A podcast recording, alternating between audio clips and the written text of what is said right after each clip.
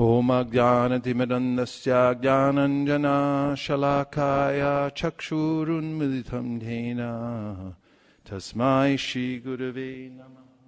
Demigods, men, and animals. When one knows these, he surpasses death and the ephemeral cosmic manifestation with it. And in the eternal kingdom of God, he enjoys his eternal life of bliss and knowledge. O my Lord, sustainer of all that lives, your real face is covered by your dazzling effulgence. Kindly remove that covering and exhibit yourself to your pure devotee. O my Lord, O primeval philosopher, maintainer of the universe, O regulating principle, destination of the pure devotees, well-wisher of the progenitors of mankind, please remove the effulgence of your transcendental rays so that I can see your form of bliss. You are the eternal supreme personality of Godhead, like unto the sun, as am I. Let this temporary body be burnt to ashes, and let the air of life be merged with the totality of air. Now, O my Lord, please remember all my sacrifices, and because you are the ultimate beneficiary, please remember all that I have done for you. O my Lord, as powerful as fire, O omnipotent one, now I offer all obeisances, falling on the ground at your feet. O my Lord, please lead me on the right path to reach you, and since you know all that I have done in the past, please free me from the reactions to my past sins, so that there will be no hindrance to my progress. Sri Ishopanishad. Could look at Mantra 10, please, in the purport. The wise have explained. The wise have explained, a little higher for the translation, that one result is derived from the culture of knowledge and that a different result is obtained from the culture of nations. Purport. As advised in Chapter 13 of the Bhagavad Gita, 13:8-12, one should culture knowledge in the following way. 1. One should become a perfect gentleman and learn to give proper respect to others. 2. One should not pose himself as a religionist simply for name and fame. 3. One should not become a source of anxiety to others by the actions of his body, by the thoughts of his mind, or by his words. 4. One should learn forbearance even in the face of provocation from others. 5. One should learn to avoid duplicity in his dealings with others. 6. One should search out a bona fide spiritual master who can lead him gradually to the stage of spiritual realization. And one must submit himself to such a spiritual master, render him service, and ask relevant questions. 7. In order to approach the platform of self-realization, one must follow the regulative principles enjoined in the revealed scriptures. 8. One must be fixed in the tenets of the revealed scriptures. 9. One should completely refrain from practices which are detrimental to the interest of self-realization. 10. One should not accept more than he requires for the maintenance of the body. 11. One should not falsely identify himself with the gross material body, nor should one consider those who are related to his body to be his own. 12. One should always remember that as long as he has a material body, he must face the miseries of repeated birth, old age, disease, and death. There's no use in making plans to get rid of these miseries of the material body. The best course is to find out the means by which one may regain his spiritual identity. 13. One should not be attached to more than the necessities of life required for spiritual advancement. 14. One should not be more attached to wife, children, and home. One should not be more attached to wife, children, and home than the revealed scriptures ordain. 15. One should not be happy or distressed over desirables and undesirables, knowing that such feelings are just created by the mind. 16. One should become an unalloyed devotee of the personality of Godhead Sri Krishna and serve him with rapt attention. 17. One should develop a liking for the residence in a secluded place with a calm and quiet atmosphere favorable for spiritual culture, and one should avoid congested places where non-devotees congregate. 18. One should become a scientist or philosopher and conduct research into spiritual knowledge, recognizing that spiritual knowledge is permanent, whereas material knowledge ends with the death of the body. These 18 items combine to form a gradual process by which real knowledge can, where real knowledge can be developed. Except for these, all other methods are considered to be in the category of nescience. Srila Bhaktivinoda Thakur, a great Acharya, maintained that all forms of material knowledge are merely external features of the illusory energy, and that by culturing them, one becomes no better than an ass. This same principle is found here in Sri Ishopanishad. By advancement of material knowledge, modern man is simply being converted into an ass. Some materialistic politicians in spiritual guise decry the present system of civilization as satanic, but unfortunately they do not care about the culture of real knowledge as it is described in the Bhagavad Gita. Thus they cannot change the satanic situation. In the modern society, even a boy thinks himself self-sufficient and pays no respect to elderly men. Due to the wrong type of education being imparted in our universities, boys all over the world are giving their elders headaches. Thus, Sri Ishopanishad very strongly warns that the culture of nescience is different from that of knowledge. The universities are, so to speak, centers of nescience only. Consequently, scientists are busy discovering lethal weapons to wipe out the existence of other countries. University students today are not given instructions in the regulatory principles of brahmacharya, celibate student life, nor do they have any faith in the scriptural injunctions.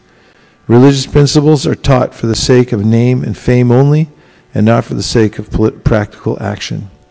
Thus, there is animosity not only in social and political fields, but in the field of religion as well. Nationalism has developed in different parts of the world due to the cultivation of nescience by the general people.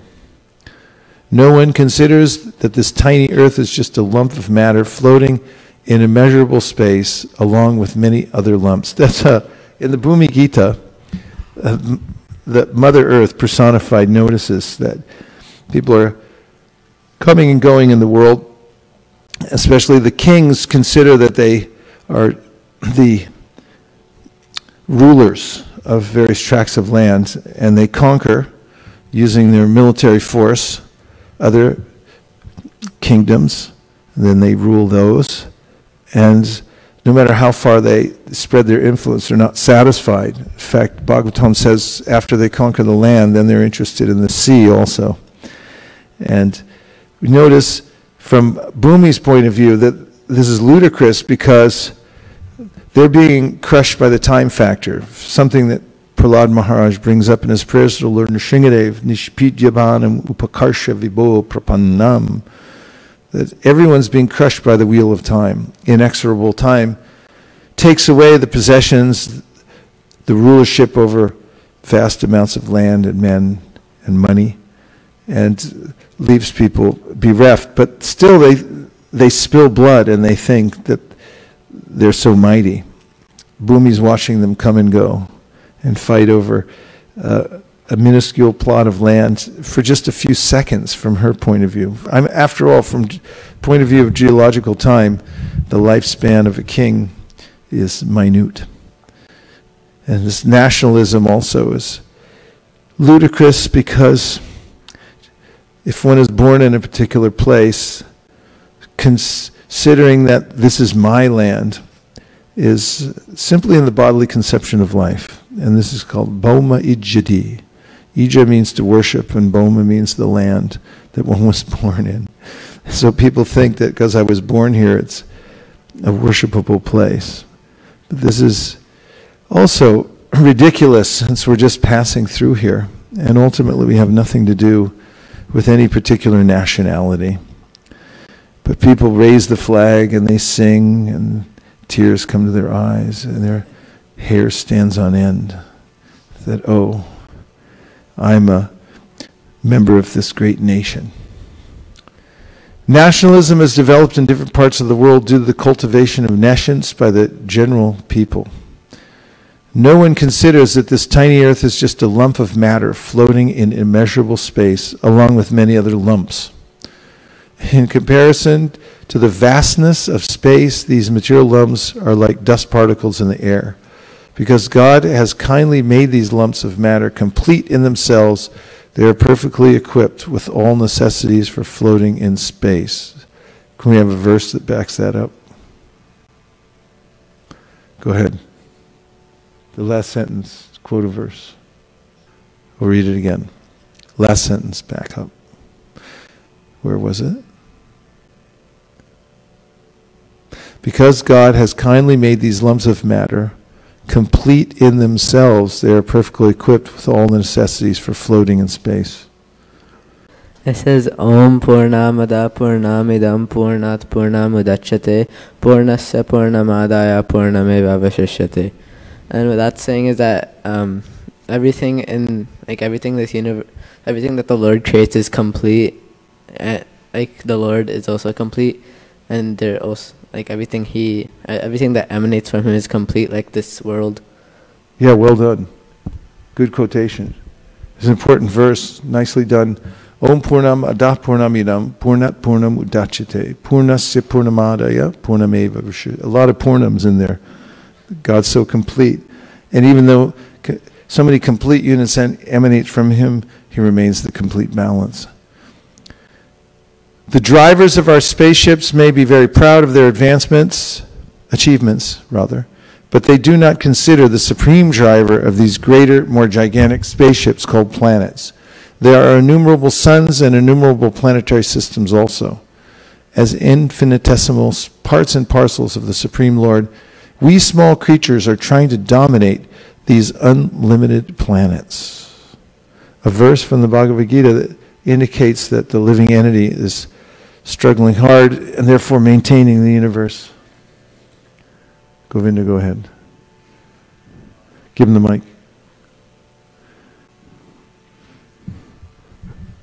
It's just after Bhumirapo Nalo Vayu Kambano Puradivacha. Ahankari Thimiya me Bhinna Prakriti Ashtada.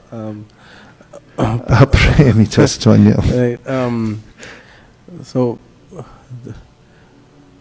Yuko aparayamitas twanyam prakritam vidime param jivaputam mahabaho yayedam daryate jagat. So in the Gita, Krishna says, 7th chapter, right? This 5th verse, he says that there's a way in which the living entities are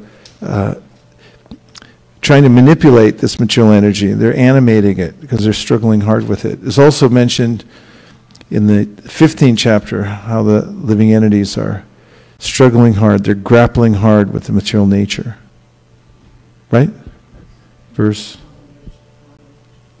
Give it. Manavansha jiva loke jiva bhuta sanatana mana shastrari indriyani prakriti sthani karshiti. Yeah. Means? Means that the living entities are struggling very hard to maintain the body, which I think it's which is encapsulated in the struggling very hard with the six senses, which include the mind. It starts off by saying, Mamai Vamsho Jivaloke, they're all my parts, my separated parts and parcels. Mamai Vamsho Jivaloke, Jiva Bhuta Sanatana, Manak Shashtan Indriyani, Prakriti Stani Karshit. Karshiti means they're struggling hard to maintain. Not very good. Okay, back to the purport. Nice. The span of human life is scheduled for about 100 years. Thus we take repeated birth and death and are generally frustrated by old age and disease. Yes or yes? The span of human life is scheduled for about 100 years, although it is gradually decreasing to 20 or 30 years. Thanks to the culture of nations, befooled men have created their own nations within these planets in order to grasp sense enjoyment more effectively for these few years. Such foolish people draw up various plans to render national demarcations perfectly, a task that is totally impossible.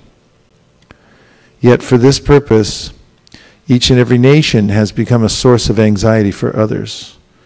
More than 50% of a nation's energy is devoted to defense measures and thus spoiled. No one cares for the cultivation of real knowledge if people are falsely proud of being advanced in both material and spiritual knowledge. Sri Ishopanishad warns us of this faulty type of education, and the Bhagavad Gita gives instructions as to the development of real knowledge. This mantra states that the instructions of vidya, knowledge, must be acquired from a dhira. A dhira is one who is not disturbed by material illusion. No one can be undisturbed unless he is perfectly spiritually realized, at which time one neither hankers nor laments for anything. A dhira realizes that the material body and mind he has acquired by chance through material association are but foreign elements. Therefore, he simply makes the best use of a bad bargain. The material body and mind are bad bargains for the spiritual living entity. The living entity has actual functions in the living spiritual world, but this material world is dead. As long as the living spiritual sparks manipulate the dead lumps of matter, the dead world appears to be a living world. Actually, it is the living souls, the parts and parcels of the Supreme Living Being, who move the world. The dhiras have come to know all these facts by hearing them from superior authorities, and have realized this knowledge by following the regulative principles. To follow the regulative principles, one must take shelter of a bona fide spiritual master. The transcendental message and regulative principles come down from the spiritual master to the disciple. Such knowledge does not come in the hazardous way of nascent education. One can become a dhira only by submissively hearing from a bona fide spiritual master. Arjuna, for example, became a dhira by submissively hearing from Lord Krishna, the personality of God in himself. Thus the perfect disciple must be like Arjuna, and the spiritual master must be as good as the Lord himself. This is the process of learning vidya, knowledge, from the dhira, the undisturbed. An adhira, one who has not undergone the training of a dhira, cannot be an instructive leader. Modern politicians who pose themselves as dhiras are actually adhiras, and one cannot expect perfect knowledge from them. They are simply busy seeing to their own remuneration in dollars and cents. How then can they lead the mass of people to the right path of self-realization? Thus one must hear submissively from a dhira in order to attain actual education. Om Tat Sat. So what points would you like to bring out through questions or reflections? Yes. The line about how the way one becomes a dhira is by submitting to a spiritual master, and the knowledge is gained through that process, not through any sort of knowledge gaining process that in pedagogy we come up with all these ways that children can build knowledge, and those are fine for material knowledge, but if you apply those same cognitive processes to spiritual knowledge, but without that submission to a bona fide spiritual master, then it's not actually, you can't actually learn it. It's this kind of extra secret sauce, and it's a very hard thing to explain to someone. Actually, if it's that having that experience is really like a different layer of experience of actually hearing from somebody like that. Why do you think that it's hard for people to hear? I mean, if I'm telling someone and they've never seen a pure devotee, then the best I can do is vouch. And my experience of having seen pure devotees is mediated through me. I'm the only representative they have. I'm not that good, so it's and until someone has experienced seeing a pure devotee, then you haven't experienced it. It's a unique thing in the world. Thank you for the comments. This is something that Prabhupada brought up throughout the purport, that in order to get perfect knowledge, which is the categories of knowledge or the means to reach perfect knowledge, is not same type of process that you hear about normally in an academic education. There are a lot of elements there that are sort of surprising if someone's unacquainted with the ways of gaining spiritual knowledge. And definitely one of them is mentioned by Krishna in the Bhagavad Gita, and Prabhupada's paraphrasing those points that Krishna makes in chapter 13, 8 through 12, Amanitvam Adam Vipam Acharyupasanam. Amanitvam Adam Vipam Himsa Shantirarjavam. So one of the points is that one should worship a bona fide spiritual master. The Shastras say, Yasya Devi Para Bhaktir Yata Devi Tatagaro Tasyaite Katitahyarta Prakashanti Mahatmanaha. Only to one who has implicit faith in the Guru and Krishna, only to such a person are the tenets of Vedic knowledge automatically and simultaneously revealed. Krishna recommends also in the Gita, Tadvidi pranipatina priprashnena sevaya upadakshanti te jnanam jnaninas tattvadarshina. That in order to understand the truth, one should approach somebody who's seen it.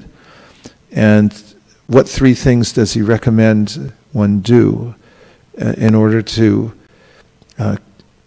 make the relationship proper in approaching such a person? According to this verse, yes. Tadvidi pranipatina priprashnena sevaya upadakshanti te jnanam jnaninas tattvadarshina. Yes, go ahead. You got a different thing? Okay. Yes. Tadvidhi pranipatana, so he should offer obeisances. Then puriprasnena, he should ask humbly. And sevaya, he should do some service to the spiritual master. Okay, now you say why you think that's effective. Or whatever else you were going to say. So you want basically to tell why it is effective? You could say whatever you like. I had another question, but yeah. Okay, go ahead.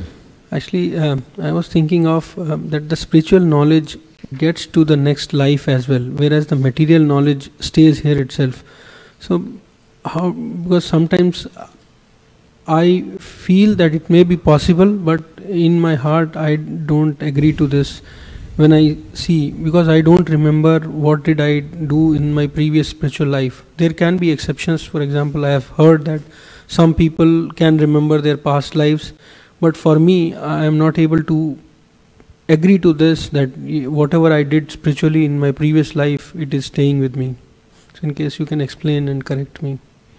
Well, in the Gita 6th chapter, Krishna talks about how a person who practices yoga for a short amount of time and then falls down from the path, yoga brashta, means somebody took it up and then they didn't complete it. And he says a person who tried for a short amount of time in the next life goes to the heavenly planets, then comes back down to the earthly planet, human form, and is given facility in the family of somebody who's very wealthy.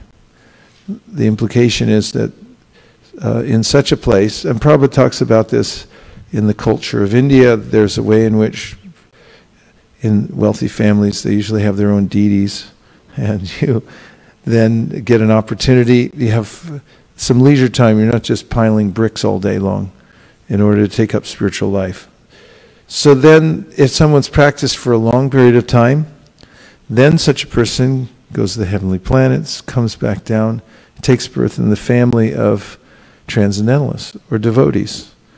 And they come right out into the world of, like I notice here at ISV, they practically come out of the womb with kartals in their hands. It's like, where's the kirtan? It's like, hey, where'd you come from? It's, I don't know, some heavenly planet, but I know I was doing this before. The point is, it's not a random choice. This is very clear from the Shastra, that there's karmana daivanetrena jantur deho papataye striya pravishta udanam pumsoreta kanashraya. This is Kapiladev. He says that the womb that somebody takes birth in as a particle of consciousness is decided by higher authority. It's not some random thing. It's called daiva. It means, I mean, practically everything that happens to us in this world is governed by some kind of higher authority. You can't move around the planet without having to fill out forms and be submissive to others. What to speak of in the universal order, which is very much refined. There's a way in which Karmana daiva netrina, according to daiva and according to the estimation of your karma, the things that you've done, the kind of association you've taken, you're given a very specific body. This is something Krishna talks about, how we create our own future by our association. He says, Purusha prakriti stohi punkte prakriti jan gunan karanam gunasangosya sarasad yoni janmasu, 13:22. And that is that Bhagavad Gita. Because of our association, we develop higher or lower modes, and therefore we get higher or lower bodies. It's also a discussion that takes place in the 15th chapter of the Gita, where Krishna says that. Shotram chakshu sparshanam cha rasanam granam evacha adishtayam manaschayam vishayan upasevate. According to one's association, the modes one's developed, then daiva, a higher authority, decides what kind of nose you get, what kind of tongue you get, what kind of ears you get. They're custom made specifically because of the way we've conducted ourselves in various ways. So that's the science. And how can you understand? We can see from Shastra that there are people who have a clear advantage starting off life immediately within a devotee family. That's not an ordinary thing. And then Krishna says, Mamhi parta vipashrita yepisu papayonaya striyovaishas tata shudras tepiyanti paramgatim. Doesn't matter where you take birth, because in any kind of situation, if you simply take up the process of Krishna consciousness, then you'll immediately be picked up by Krishna, and he'll help you from within the heart. Externally, he'll make arrangements for you and so forth. So we don't necessarily have to remember what we've done in previous lives, but we can see through the eyes of Shastra. I've seen so many times how people have been spontaneously attracted to the principles of bhakti, and it's palpable. It's not some superficial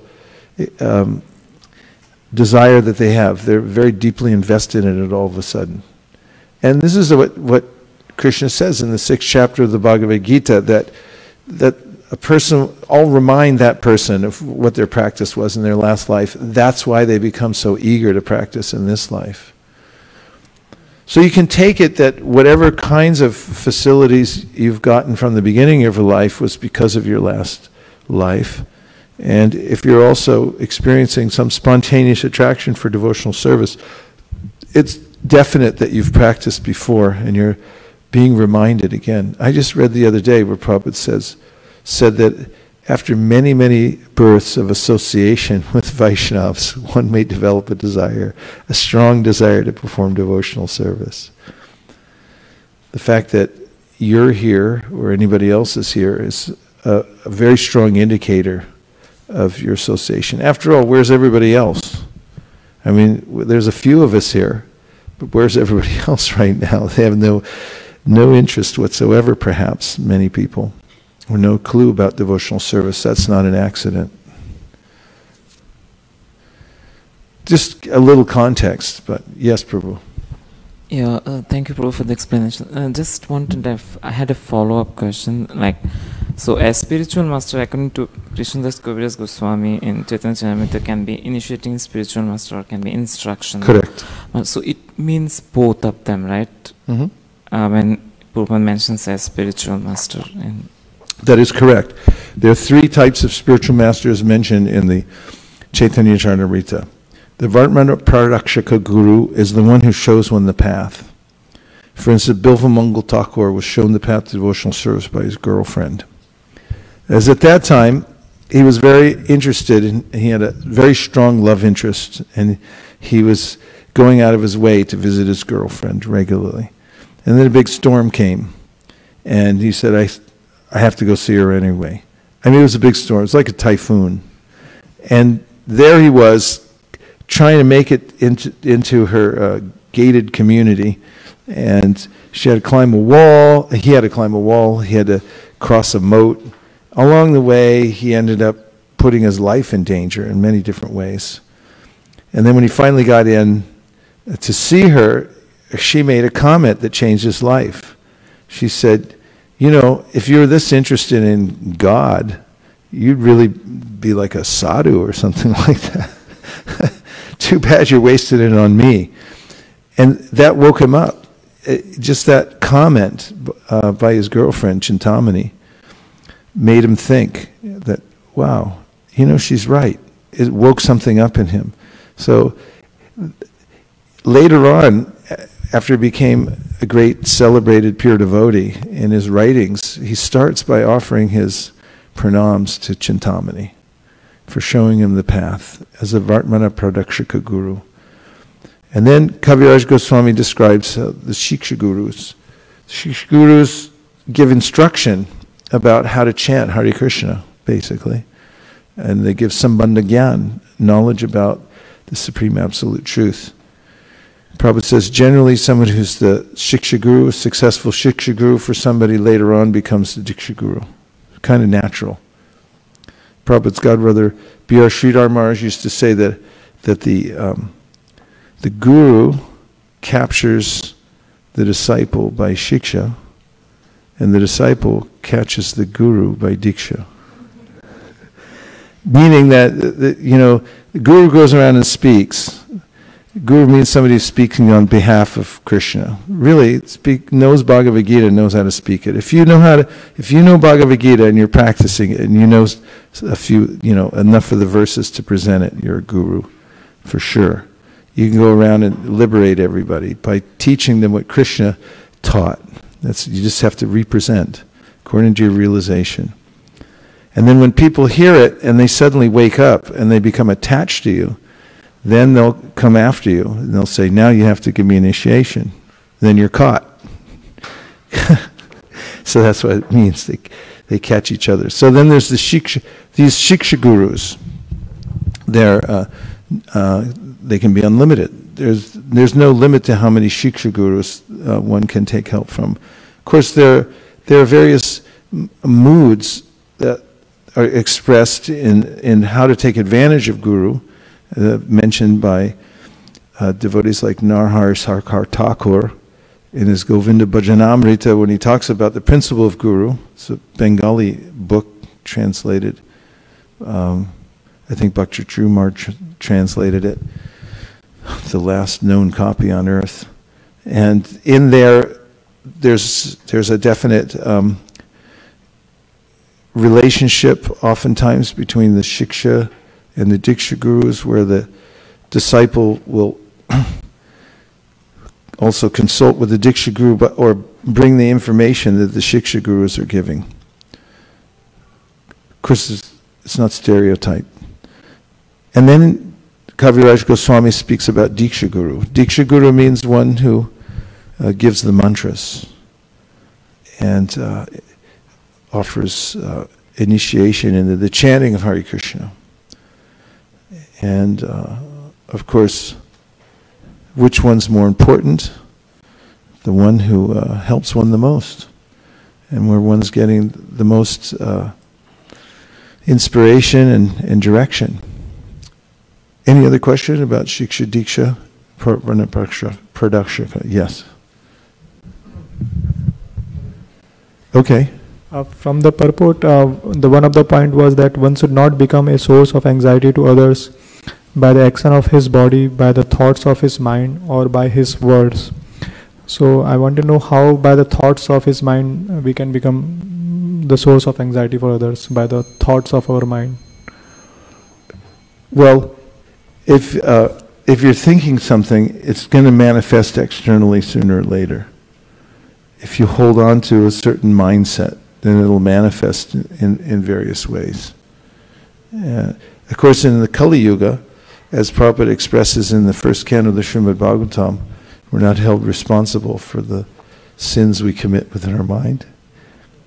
But the thoughts within people's minds are often expressed through their bodily activities, their demeanor, and their words. And in the Kali Yuga, Manda Sumanda Matayo, mentioned by Sudha Goswami, or is it by the sages at Naimisharanya? Manda Sumanda Matayo means that in the age of Kali, people have really bad thought processes. they really don't think very clearly. They haven't considered things very well. That's why the world's such a mess. Not to be overly pessimistic, but... Thank you, sir. Okay. And also a comment like this purport, there are so many nice points. One isn't it? Yeah. Isn't it amazingly practical? Points. I mean, it's all there in the Sri Ishopanishad. Yeah. It's an excellent book to distribute. I mean, just this one purport is just going through the way Prabhupada paraphrases the path of knowledge. It's so understandable and relatable, and it really makes you want to be good, doesn't it? When you hear all those things, doesn't it? Yeah. Prabhu. Hare Krishna Maharaj. The purport is like amazing. I just was appreciating, or maybe, deepest gratitude for Prabhupada. I mean, I think this issue we should actually not be. I mean, I'm just thinking in the United Nations, they should become their basic book they should read before they start debating. How will you implement that? What are your plans? I think in the United Nations we should distribute to all of the heads. How? Tell us the steps. I mean, United Nations, where there is a building, we can stand outside and as they enter, give it, or dispatch to the New York. To the New York. Yeah, it's the United Nations buildings in New York. Yeah. I saw it recently. Not this trip, but the last one on my way to Harlem, I saw that. Yeah. Pradumna, I think, works there. Pradumna Prabhu, Prabhupada's senior disciple. Yeah. So you might want to ask him. I think that you should take it up and see the ways in which you could introduce Sri Ishopanishad or other books to the United Nations. Do a little research. Sure, Maharaj. And come up with like 3 to 5 ideas, a way to get the Sri Ishopanishad into the United Nations. Okay. Sure, Maharaj. You have an idea for that. Yes. I can tell. Not exactly an idea. There was they had a panel on World Yoga Day, and there were actually a couple different devotees who spoke to addressed the United Nations. Okay. So there's something you can find out who organized that and talk to those 2 devotees. You might want to consult her to start with. I'd have to look it up, but there were at least 2 devotees, Sundar Gopal Prabhu, and I don't remember the other person's name. Okay, let's look into who actually had a whole event at the UN. We should, for the next year, think of ways in which we can get books into the United Nations, especially Sri Ishopanishad. Yes, thank you. Any ways that you can do that, catalog them, and we'll celebrate them as the steps as you get closer and closer. Sure, Maharaj. Okay. Because I was, the way Prabhupada in one paragraph made this whole earth look so small. Yes.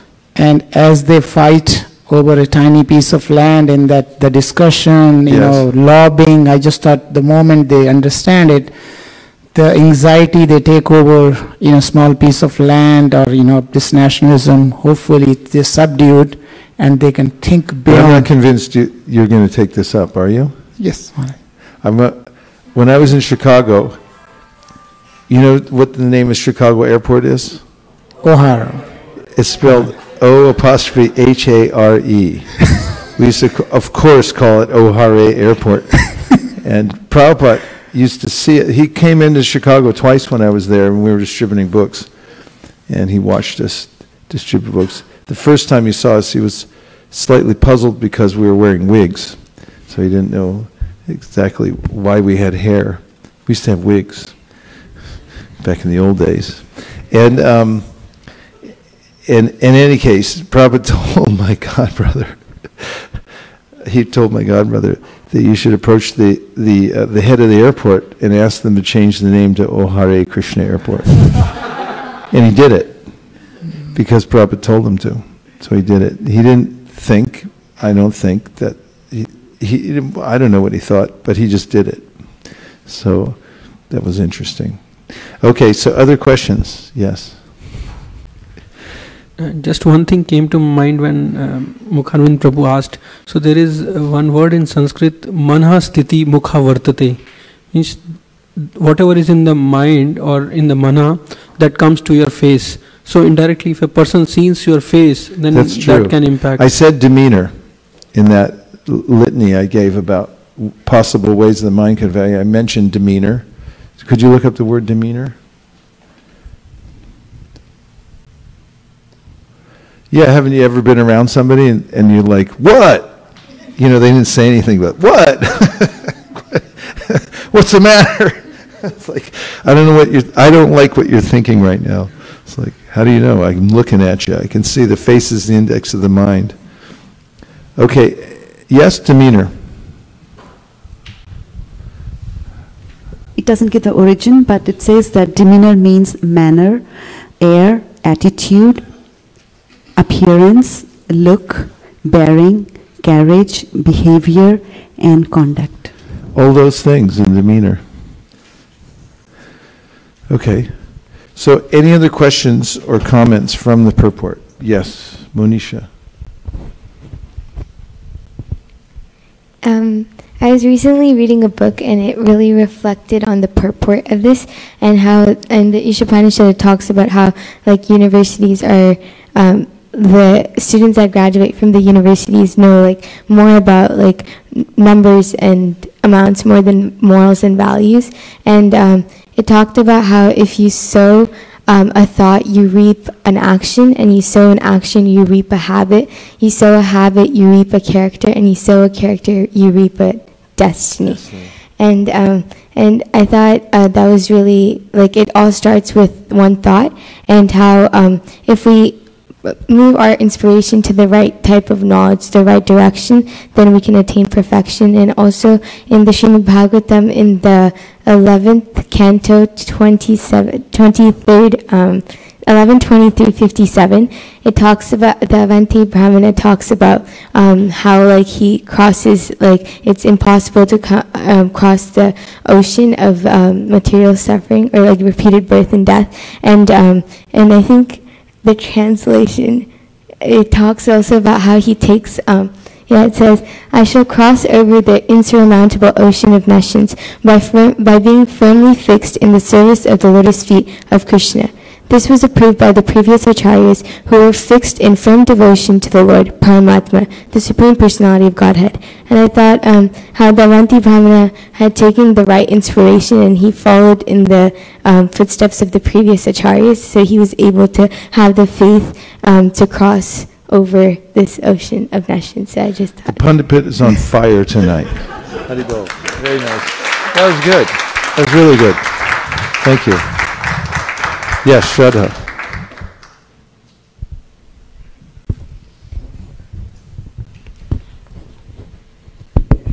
Maharaj, I was also thinking that as instructors or as teachers, how important it is for us to be dhiras, to be dheer, because there the verse said that, you know, if you are not a dheer, then it's very, the information will not be imparted properly. People do notice, actually, and by example, one teaches more effectively than by precept. It's a good point. So, who knows who Narada Muni was before he was Narada Muni? Yes? He was a son of a maidservant. Go ahead, give him the mic. He was a son of a maidservant. Actually, that's the right answer. But what was he before that? Do you know what he was before that? No idea. Yes. He was a Gandharva. He was a Gandharva. And it's kind of a, not just an instructive story, but also an encouraging story, because oftentimes we see a pure devotee, and then we think that he's always been a pure devotee, but we see the life of Narada Muni, as mentioned by himself in the Srimad Bhagavatam, 7th canto, that Narada, in his previous life, at least the life he talks about before he became the son of a maidservant, was a Gandharva. And he had a really beautiful face, and he had a great voice. And he used to go to all the kirtans. But he didn't really have any knowledge of kirtan, so he used to sing bhajans about the demigods. And he did so in the assembly of pure devotees who took umbrage at his mistake. Which mistake would that be according to the 10 offenses? Consider the names of demigods like Lord Shiva or Lord Brahma to be equal to or independent of the names of Lord Vishnu. And what's a verse that backs that up? Okay, give the mic. It's in the Shloka book.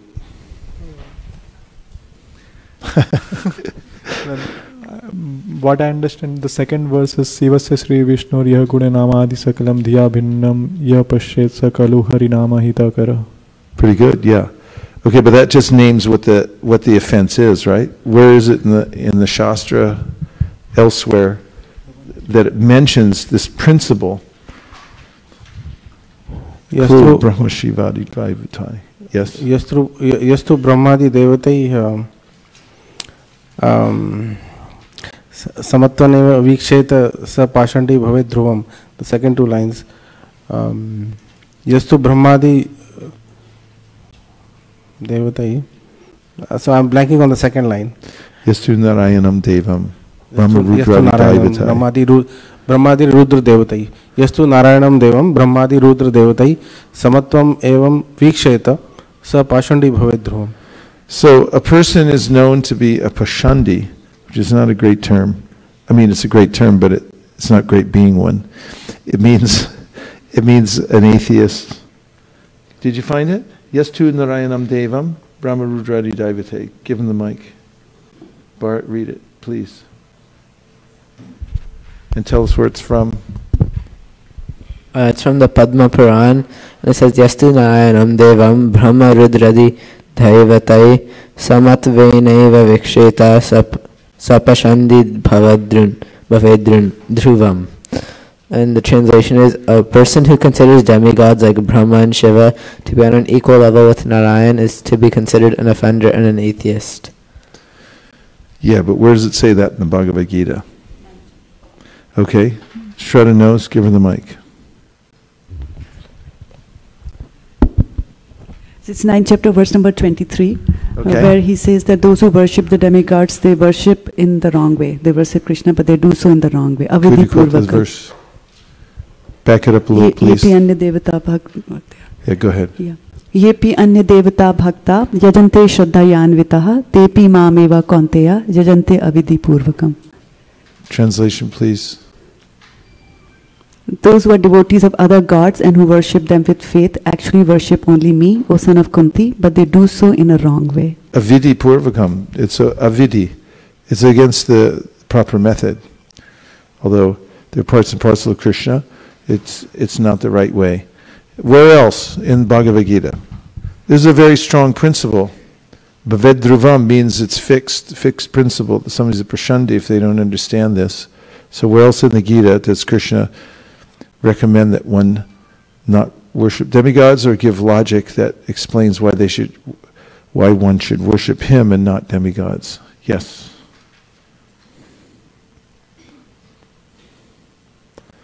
In the 7th chapter, 23rd verse, yes, he says, Antavatu phalam tesham tadbhavatya upamedasam devan devaya joyanti madbhakta yanti mamapi. Men of small intelligence worship the demigods, and their fruits are limited and temporary.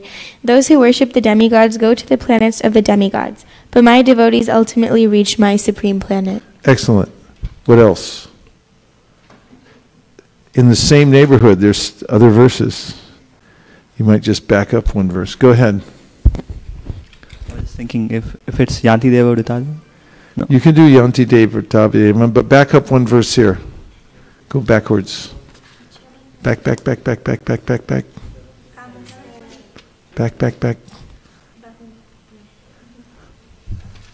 There it is. Satya Shadaya Yuktas Tasya Ardanam Ihate Labate Chatata Kaman Mayaiva Vihitan Hitan. And the translation is, endowed with such a faith, he endeavors to worship a particular demigod and obtains his desires, but in actuality these benefits are bestowed by me alone. Strong point. And go one more back. This section is a treasure trove for those who want to explain why one should focus one's attention fully on Krishna. How about this one?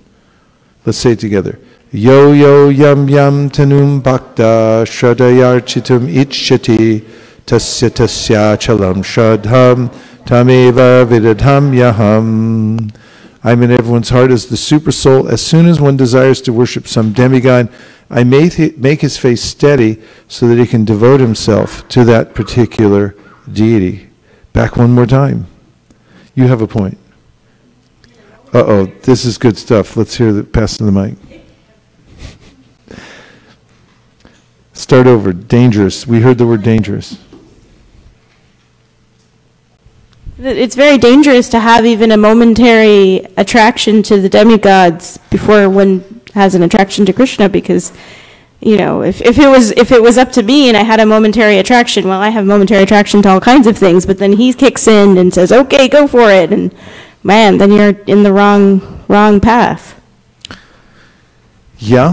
Of course, you know, in the overall scheme of things, there's a way in which the Vedic project is huge, and if somebody's worshiping devas for elevationism, and they're following the Shastra, then there is some conception about how one might develop faith in the devas and in the Shastra and then think, oh, the whole thing has some effect. But in general, for pure devotees, absolutely it's a diversion of one's energies away from the root. Yes? I guess on the flip side, I've met at least 3 devotees who've told me, we always ask people, how did you find Krishna? It's like a family tradition. And I have at least 3 good friends who are now, you know, Mahaprabhu's camp, but they came as Shaivites. Yes. It started with an attraction to Lord Shiva. Sure. And Shiva takes care of his people with the Vaishnavanam Yata Shambhu.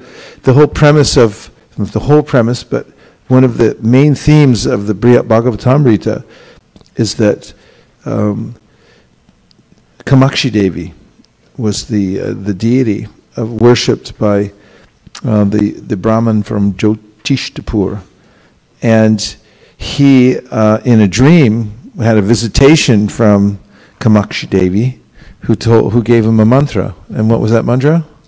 It was a Gopal mantra. It was a Krishna mantra, and said, here, take this, it's a gift. And so, because he got it from the deity, although he had no idea what it was really, he started chanting the mantra and was able to have darshan with Gopal. And the mantra started taking him, you know, to various realms in order for him to, on his circuitous route, find the Supreme Personality of Godhead. But it came from Kamakshi Devi. Of course, what we're talking about here is really having a clear idea of the hierarchy, and that Krishna is the source of all the devas, and they're simply parts of him. Even their names are borrowed names from him. It's not illegal to worship the demigods if one has a clear idea that they are all parts of Krishna and they're his servants.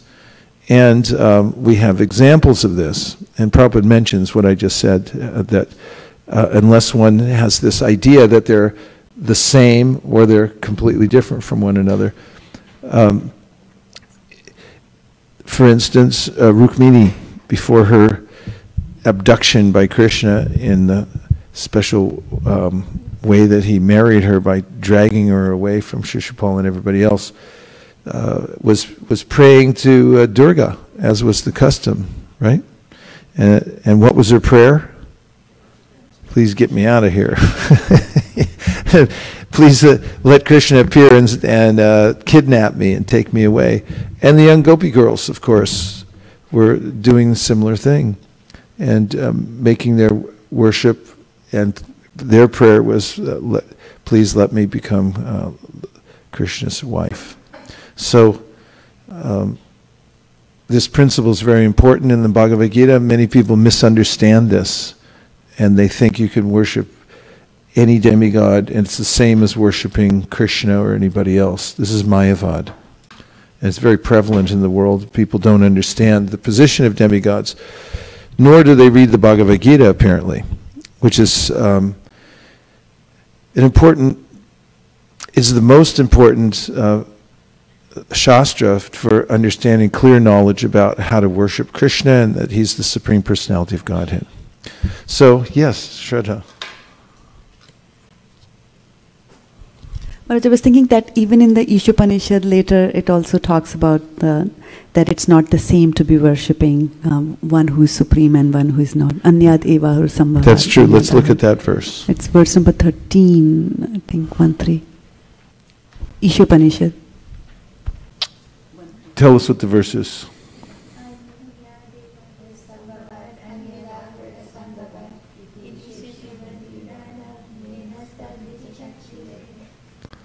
Anyad evahu samvavad, anyarahur asamvavad, iti shushu madhiranam yenas tadvij chakshire. And the translation is, it is said that one result is obtained by worshipping the supreme cause of all causes, and that another result is obtained by worshipping what is not supreme. All this is heard from the undisturbed authorities who clearly explained it. Is that the verse you wanted? Purport. The system of hearing from undisturbed authorities is approved in this mantra. Unless one hears from a bona fide Acharya who is never disturbed by the changes of the material world, one cannot have the real key to transcendental knowledge. The bona fide spiritual master who has also heard the Shruti mantras or Vedic knowledge from his undisturbed Acharyas never presents anything that is not mentioned in the Vedic literature. In the Bhagavad Gita 9.25, it is clearly said that those who worship the Pitris, or forefathers, attain the planets of the forefathers. That the gross materialists who make plans to remain here stay in this world, and that the devotees of the Lord who worship none but Lord Krishna, the supreme cause of all causes, reach him in his spiritual sky. Here also is Sri Ishopanishad. Here also in Sri Ishopanishad, it is verified that one achieves different results by different modes of worship. If we worship the Supreme Lord, we will certainly reach him in his eternal abode. And if we worship demigods like the sun god or moon god, we can reach their respective planets without a doubt. And if we wish to remain on this wretched planet with our planning commissions and our stopgap political adjustments, we can certainly do that also. Nowhere in authentic scriptures it is said that one will ultimately reach the same goal by doing anything or worshiping anyone. Such foolish theories are offered by self-made spiritual masters who have no connection with the Parampara, the bona fide system of disciplic succession. The bona fide spiritual master cannot say that all paths lead to the same goal and that anyone can attain this goal by his own mode of worship of the demigods or of the supreme or whatever. Why can't a spiritual master say that all paths lead to the same goal and that one can attain this goal by his own mode of worship? What prevents a spiritual master from doing that? Yes, Shraddha. Because then you're not following the Acharyas and the Sampradaya. Okay, can you say more about that logic? You're on the right track. If you're creating your own mode of worship, then it's not a bona fide way of trying to advance in your devotion. It defies the very definition of a guru or a spiritual master, right? Because Krishna is the Adi Guru. This is mentioned in the section of the Bhagavatam about Matsya Avatar. There's a wonderful verse there about how Krishna is the Adi Guru, means the original Guru. And anybody else who follows Krishna and who represents what Krishna says is also considered a Guru because of being a representative of the Adi Guru. So why is it that it's important that we follow what Krishna says and not some person who's affected by the three modes of material nature? Please go ahead. Put forth your theory. So those who are under the modes of material nature, we have got material senses in which have got four defects. We make errors. We have imperfect senses. We have a tendency to be illusion. We make errors, and we have a tendency to cheat. Cheating. So what if somebody is an ordinary person who is under the three modes of material nature, controlled by the modes of material nature, but doesn't say anything of his own creation, but simply repeats what he hears from Krishna in the Bhagavad Gita and from the bona fide spiritual master who we've heard from. Shraddha is one who follows Krishna in the Bhagavad Gita. What in that case, what happens in that case? Could somebody be effective? Could their words be effective if they are conditioned by the modes of material nature? They have these four defects, yet they don't speak on their own behalf. They simply repeat what Krishna has said or what the bona fide spiritual master has said. Your demeanor is showing me that. See, I can tell what his thoughts are by looking at his demeanor. I'm being affected by his thoughts, not in a diverse way, but in a good way. I was actually thinking about the previous thing, which, okay, go ahead. So in Bhakti Rasamrita Sindhu, this Shruti Smriti Puranadi Pancharatra Vidim Vina Ekanteki Harer Bhakti Utpateva Kalpate. If any path doesn't follow Shruti Smriti Puranadi in Puranas, that is nothing but a mere disturbance in the society. So that's why, you know, spiritual, a bona fide spiritual master cannot say that, you know, any path will lead to the same destination. That's true, and it's a very good citation, but Sundarananda Prabhu, did he answer my question? My premise was that the person's under the three modes of material nature, they're subject to the four defects. Nonetheless, they restrain themselves and their speech by simply repeating what Krishna says in the Bhagavad Gita, and what they hear from the bona fide spiritual master. Is what they say perfect or not? Yes, Prabhu, it is perfect. Okay, defend your position, please. So Prabhupada, many places he talks about how we, if we hear properly from the bona fide source and we represent it without any addition or our own interpretation, then we pass the pure message through the parampara. And of course, quoting the verse, you know, evam parampara praptam, evam rajarashyo viduhu. The fourth chapter of the Bhagavad Gita, where Krishna says that this divine knowledge was passed through the parampara and the disciplic succession.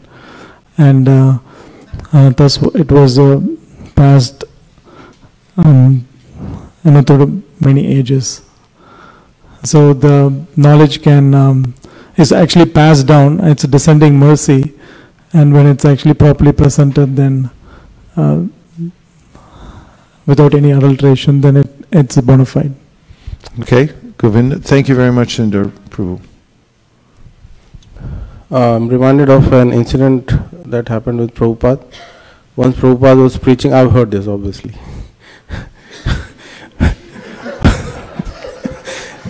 So once Prabhupada was preaching, and there was a person in the audience who was challenging him very much.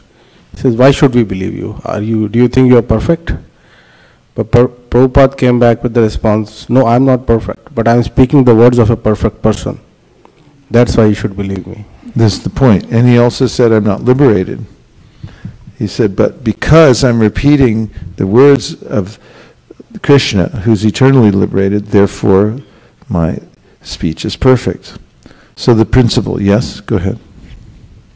Yeah, and Bhagavan is perfect because Bhagavatam says, it is full of such statements, Vasudeva para Veda, Vasudeva para Makha, Vasudeva param Jnanam, Vasudeva param Tapah, Vasudeva para Yoga, Vasudeva para Kriya, Vasudeva paro Dharma, Vasudeva para Gati. So he is the best. Even Arjuna says that. So anyway, from Brahma, from Dhamma, Pavitram, Pramam Pavam, Purusham, Shashvatam, Devyam, Adidevam, Ajam Vibhum. Okay, good. And Shraddha definitely got something here, because I'm feeling her thoughts through her demeanor, and you got more, okay. So along the same lines of what Govindas Prabhu was saying, that we say that Krishna is described by Uttam Shlokas, and Uttam means transcendental. So when we are trying to describe Krishna, we have to describe him using Uttam Shlokas. And since we are not Uttam, whatever we say cannot be transcendental. So, but if we are repeating something which is transcendental, then it can't be affected by the modes of material nature that we have. And there's that Ayur Harati Vaipamsan verse, which Ayur Harati Vaipamsam Udyan Astan Chayan Asau Tasyate Tannato Atho Nirtha Uttam Shloka Vartaya. So there it says that, you know, he's described in choice transcendental shlokas only. Yes. So it has to come from the right source. Correct. So in the 10th canto of the Srimad Bhagavatam, we'll find in the discussion of the personified Vedas, the proposition that the material world has two purposes. One purpose is for material enjoyment, the other is for liberation. And the question comes up that how is it that those who have material bodies and senses can perceive transcendental sound or transmit it, since they are using material instruments, what to speak of the fact that that sound has to transfer itself or be transferred through a material medium. For instance, the air carries the sound and it touches the ear and so forth. And who knows what the answer to that question is. You only get full credit when you use the microphone. It's all right.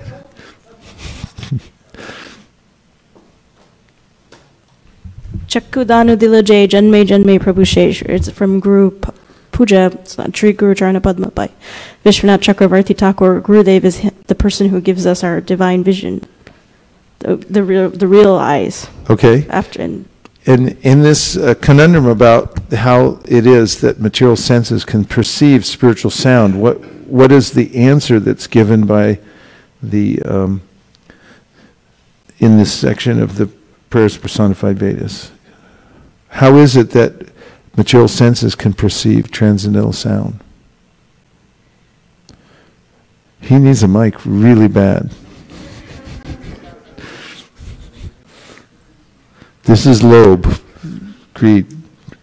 Okay, go ahead. So I was not thinking about 10th canto, actually I was thinking about Bhakti Rasamrita Sindhu. Atha Shri Krishna Namadi Nabhaved Grayam Indire Sevanmukhi Jivado Swayam Eva Spurtiyada. By the material senses it's very difficult to perceive the Lord, but when one renders service by taking Lord's name and eating Prasadam, then one can understand the Lord.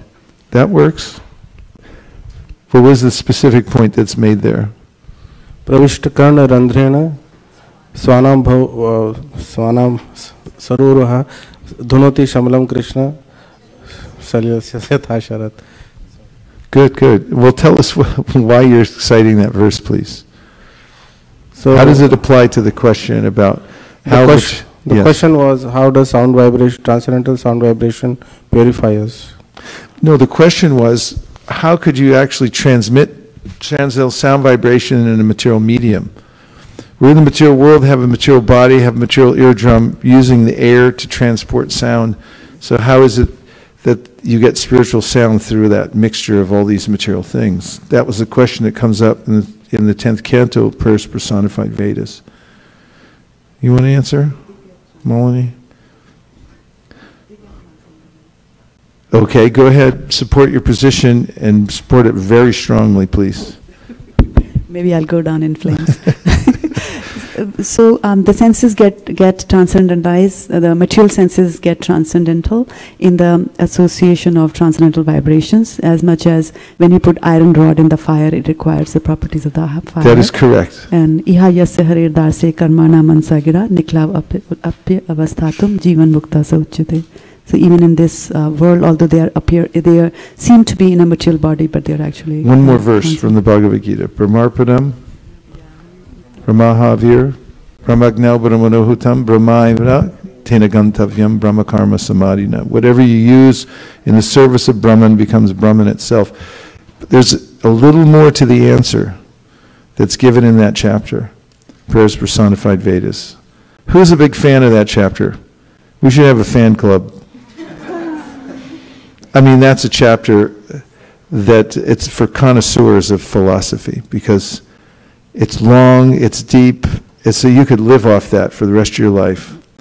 I mean, it's really relishable, that chapter. It comes right after all of Krishna's sweet, sweet pastimes, just to make sure you don't start thinking that this is some kind of fairy tale or something like that. It's nailed down tight in the philosophy there. The answer that's given there is because Krishna is a person, and he's very much aware of his entire creation, and therefore he can interpret the intentions of the person who's speaking Krishna Katha. And just as a engineer can flip a switch and you can send electric energy through the heater or through the cooler, so Krishna can transform everything according to one's desire and intention, and if it's being used properly. Tesham satata yuktanam bhajatam pritipurvakam dadami buddhi yogam tam yenamam upayantite. Krishna's there within the heart. He says very distinctly that he understands when somebody's sincere and they're trying to do devotional service to please him, and therefore he gives the intelligence by which they can come to him. And Prabhupada mentions in that chapter, the prayer of personified Vedas, it's a referendum on whether God's personal or impersonal. And then he explains that if he's personal and he's in full control of his creation, and of course he's omnipotent, he can transform the energies and make himself known. Of course, this is a really important point, because how is it that the limited can know the unlimited? And the only answer to that, not only in ontological terms, our relationship with God, but even in this world, how do you get to know more about a person who's superior to you? There's only one answer. You have to submit. You can't do it by force. And only until that person agrees that I'm going to reveal myself to you. So Krishna therefore says, Bhaktyamam abhijananti yavanyas chasmi tatvata tatumam tattvato gyatva vishite taranantaram. Only way that you enter into understanding me is through bhakti and submission. And that's when the unlimited decides to reveal himself to the limited, then who's to stop him? Who can say that he can't do that? Obviously he can reveal himself as much as he likes. Therefore, Tashi Krishna Namadi, Nabhaved Grayam Indre, Sevamuki Jivado, Swayameva Sparatyada. It's an important verse. So if you know that yoga begins with the tongue, and you start to serve Krishna through your tongue, how do you serve Krishna through your tongue, Gita? Do what? Definitely. You take prasadam. What's another way? What? What? Chant the holy name. Very good. So you chant the holy name, you take prasadam. It was like last night we were talking about how it's not so easy. Prasadam, say you're living by yourself, and you, like every night you offer, or it's like the tongue wins out. You go like, no, just give it to me straight. I mean, taking prasadam, you know, it's a real yoga of the tongue. And Krishna, when he's pleased, when he sees that this person's trying to please me, it's very personal. Then he reveals himself. Yes.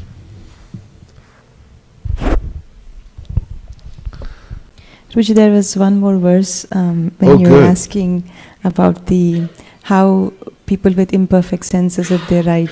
I'm sorry, I missed that. Just go right ahead and say it again. This is from Srimad Bhagavatam 1.5.11, Tadvag Visargo. In that translation, on the other hand, that literature which is full of descriptions of transcendental glories of name, fame, form, pastimes, etc., of unlimited Supreme Lord, in a different creation, full of transcendental words directed towards bringing about a revolution in the impious lives of this world's mystic civilization. Such transcendental literatures, even though imperfectly composed, are heard, sung, and accepted by purified men who are thoroughly honest. And tell us why you picked that verse. What's the context? The previous purport that we were reading from Ishopanishad, it is said that you should follow a guru who is bona fide. And I was just reflecting, Sri Vatsa was talking to me last week. He was telling that he's doing a dissertation kind of a thing with his mentor at school. And he was saying something about Bhagavad Gita, and which we have never read Bhagavad Gita, but he was giving commentary about Bhagavad Gita. So I was just reflecting back, and then one of my colleagues sent me a video about somebody preaching about Hinduism, and they were taking part of the verses of the scriptures and leaving out the rest of it. So I was just thinking how bona fide literature is so important, and the devotees were actually trying to really glorify Krishna, even though their composures are imperfect, but still it is accepted as the highest shrine. Yes, yes. To the best of one's ability. At the end of the Chaitanya Charitamrita, we find a very beautiful poetical section where Kaviraja Goswami is saying that now, is it Chaitanya Bhagavat, I'm thinking? Yeah, that this small red-beaked bird has tried to describe the glories of Chaitanya Mahaprabhu. Birds fly in the sky as high as they're able. The sky is unlimited, but birds, you know, they go as high as they can according to their ability. So I said, according to my ability, I've described as much as possible. And Prabhupada quotes this oftentimes to say that it's not that you have to glorify the Lord completely, because who can do that? However, if you do to the best of your ability, then Krishna will be pleased. And even if you have just a little bit of ability to do that, but you do it sincerely, then the process of purification takes place. Because Krishna notices how one's sincerely trying to glorify him. Because he's a person. He's there within everyone's heart. Yes, from the internet. This is Bhakt Alex Harinov. Oh, good. And he's quoting from Srimad Bhagavatam, 10th canto, 1st chapter, verse number 4. Nirvirtatar se rupigiyamanat. Okay. That verse. 10:14. Nivritta tarser upagiyamanad bhav ashodat shutra manobhiramat ka uttama shloka gunanuvadat pumam vrajeyeta vina pashugnat. The glorification of the Supreme Personality of Godhead is performed in the Parampara system. That is, it is conveyed from the spiritual master to disciple. Such glorification is relished by those no longer interested in the false temporary glorification of this cosmic manifestation. Descriptions of the Lord are the right medicine for the conditioned soul undergoing repeated birth and death. Therefore, who will cease hearing such glorification of the Lord except a butcher or one who is killing his own self? And what was the context in which she was giving this verse? I'm kind of just thinking that at the time when you were asking Shraddha about, you know, when we are preaching, why should we preach? Why can we not just speak from our own thing? Mm. Why do you follow disciplic suggestions? That's okay. That time. Okay, good. I want to go back to the first Sri Ishopanishad verse, and we'll just look at the summarized points Prabhupada makes of knowledge. That was Sri Ishopanishad text number 10. Is everyone okay? Okay. So go to the purport, and just listen to several of these to get an idea of the process of knowledge, the culture of knowledge. And number one should be a perfect gentleman and learn to give proper respect to others. So this is civility, and incivility is very costly. It causes damage in the social fabric, and also disturbs people to no end. So being a perfect gentleman, to learn to give proper respect to others. And this is something that's also mentioned in various places, that one can live a perfectly progressive life if one learns how to give proper respect to others. Who can think of a place in Shastra where a guru gives a disciple instruction to learn how to properly respect others, and by doing so, become properly situated in life and in spiritual advancement, and make spiritual advancement. Okay? Can't you tell what I'm thinking? I'm thinking of Dhruva Maharaj, and who instructs him to learn to respect people properly. Yeah, what does he say? Let's look at it. Just find the verse. It's not in your shloka book, I guarantee you. But if somebody wants to grab the book off the shelf in a heroic act. He's already got it. Okay, what is it? 4834. How did you do that? I mean, we got the super pundits up in front tonight. 4834. He knows it right off the top of his head. Some kind of magic going on up here tonight. 4834. Okay. Gunadikan Budam Lip said, Anukrosham Gunadamat, Maitram Samanad, Anvichchen Na Tapar Abibhuyate. Translation. No, look at the word for word. Oh, thanks. We have it right here. We're awash in transcendental literature here. Guna. Adikat, one who is more qualified. Mudam, pleasure. Lipset, one should feel. Anukrosham, compassion. Guna adamat, one who is less qualified. Maitrim, friendship. Samanat, with an equal. Anvichet, one should desire. Na, not. Tapai, by tribulation. Abibuyate, become affected. Translation, every man should act like this. When he meets a person more qualified than himself, he should be very pleased. When he meets someone less qualified than himself, he should be compassionate toward him. And when he meets someone equal to himself, he should make friendship with him. In this way, one is never affected by the threefold miseries of this material world. I have a question for all of you. How is it that one can become free from the miseries, threefold miseries of the material world? And we have the answer here. If you meet someone less qualified than you, you should be compassionate towards them. And if you meet someone as qualified as you, you should make friendship with them. And if you meet someone more qualified than you, you should be very pleased. Very pleased. Okay, excellent. This is the means by which one is never affected by the threefold mysteries of the mature world. Ananta, what do you think? Do you like the verse? Oh, I'm going to read the purport. Purport. Generally, when we feel someone more qualified than ourselves, we become envious of him. When we find someone less qualified, we deride him. And when we find someone equal, we become very proud of our activities. These are the causes of all material tribulations. The great sage Narada therefore advised that a devotee should act perfectly. Instead of being envious of a more qualified man, one should be jolly to receive him. Instead of being oppressive to a less qualified man, one should be compassionate toward him, just to raise him to the proper standard.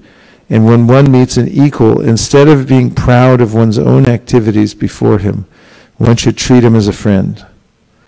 One should also have compassion for the people in general who are suffering due to forgetfulness of Krishna.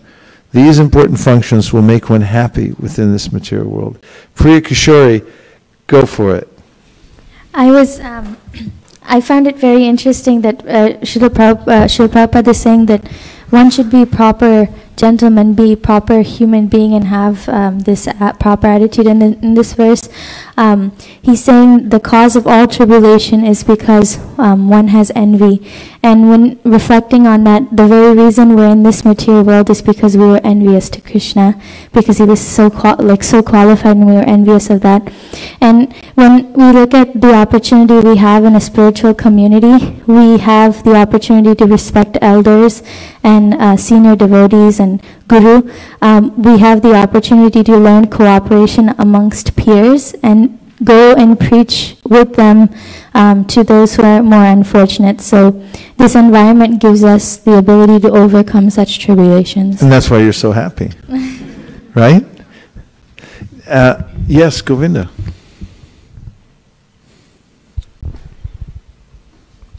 It was there a minute ago. Yes. It'll come right back.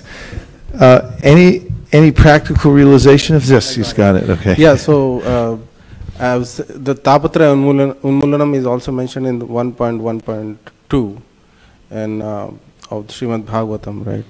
So, but just by reading Srimad Bhagavatam, we can actually eliminate the threefold miseries of life. Yes. Tapatraya Mulanam. Yes, yes, Shraddha, go for it. I was saying that also in the Prasadam prayers, the extra verse that we have from Bhagavatam, it also says that if you put on the garlands that have been worn by the Lord, or the clothes that he wears, or food that has been left, then also Maya does not have an effect on you. Yes. So it's remarkable, isn't it, that if one, this is one of the features of knowledge. It's very practical. That's why I wanted to go back to the Sri Ishopanishad purport, because the first step, and it's very deep, in attaining equilibrium in this world and actually becoming free from the fetters of the modes of material nature, is to act properly in one's relationships. Priya again. I just had over the last few days the opportunity to interact with some people who, they're not devotees, but they're very, very knowledgeable in the field that they have studied. And one thing I noticed about the way they conducted themselves is that because their knowledge was so deep, in whatever subject matter it may be, they conducted themselves with so much humility and a lack of pride for what they had. And especially when we carry this knowledge of spiritual life and all, we can derive from that principle that the concomitant factor is to be more humble. Yeah. Thank you. Mukharvin. Maharaj, this one song in which that Guru Deva Kripa Bindu Diya Karu, in that one line says that Sakala Sahane Karite Sakati Dehonath Jata Jatha, that says that oh spiritual master, please give me that power to respect every living entity according to their I remember. Yes. Yes, whenever in all Vyas Pujas we... That's right. It's a very, it's a real Shakti to be able to do that. Prabhu. Maharaj, I was remembering Radhika Raman Prabhu's lecture last year, where his seminar on forgiveness, where he mentioned a very nice point that in the Trinadapi verse, out of Amanina and Manadena, not expecting respect and giving respect to all others. Not expecting respect is somewhat tougher, but giving respect to others is easier. At least we get some reciprocation. We also that's what he mentioned. So at least if we begin practicing that, then Amanina also can come naturally, gradually. Yeah, that's such a nice point. Thanks for bringing that up. Yeah. And I just wanted to, and when I think of that verse, Trinadapi Sunichena, and the translation that one should be ready for these things, it always reminds me that, you know, we get ready for so many other things. Before you walk out the door, he's like, do I look okay? You know, it's like, is this straight? But you know, am I ready as I walk out psychologically to not take respect from others or expect it, or am I ready to give respect to others?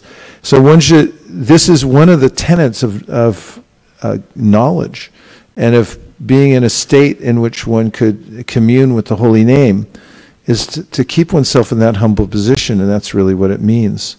So that's something that one could put on the inventory to check before one walks out the door and interacts with others, including one's spouse.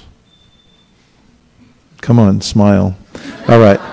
All right, was there one more point before I use up all the time for our kirtan? Yeah.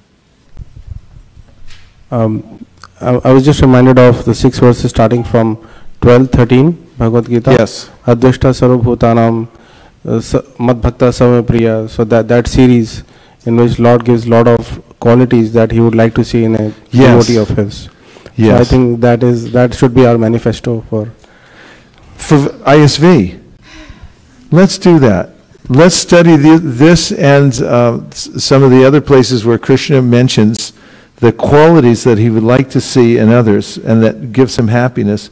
Why don't we all study that and make that our manifesto and the beacon for our practice and the ways we conduct ourselves in life. What do you all think? You agree, eh? Yes. So let's start it in earnest today, and we'll practice this showing respect to others and not expecting respect in turn, and we'll look at all the other tenets. And so start making notes of these things before the weekend, of any of the qualities you see that Krishna mentions that are especially endearing to him, and then we can share and try to actually practice it before you get here on Saturday. Okay? Let's try it and see what happens. Thank you. So one of the most intimate of services that one can perform for the Supreme Personality of God, it is cooking. And one of the reasons that we have a temple, especially with a commercial kitchen, is so that we can be ever progressive in increasing the quality of our cooking and the standards of our cooking. So all of you are Vaishnavas, and therefore it's a service that you can learn if you don't know it already. And if you already know how to cook, you can put yourself more and more into the service. But it is definitely one of the ways to conquer the hearts of people in the world and come very close to Krishna, is through cooking. So please meditate on this, because we would like to make ISV one of the most famous temples in the world for its cooking. Take it very seriously, and qualify yourself also for cooking. To cook for the deities, one should have Brahminical initiation, and make this your life and soul, and then your life will be perfect, and everyone else will love you too. Hare Krishna. Thank you very much for considering my request. Hare Bol. And we'll see you soon. Thank you very much, everybody. We'll see you on Saturday. For the for those who joined us online, everyone, please thank them by saying Hare Krishna. Hare Krishna. And now we'll put away all the asanas, and we'll remove this beautiful carpet, and we'll clear the dance floor for tonight's Artik ceremony. So feel free to let yourself go and dance for the Lord. And thank you very much. Hare Krishna. Nachariyar Marman, Nachariyar Marman, Nachariyar Marman, Nachariyar Marman. Hey, Nachariyar Marman, Nachariyar Marman, Nachariyar Marman, Nachariyar Marman.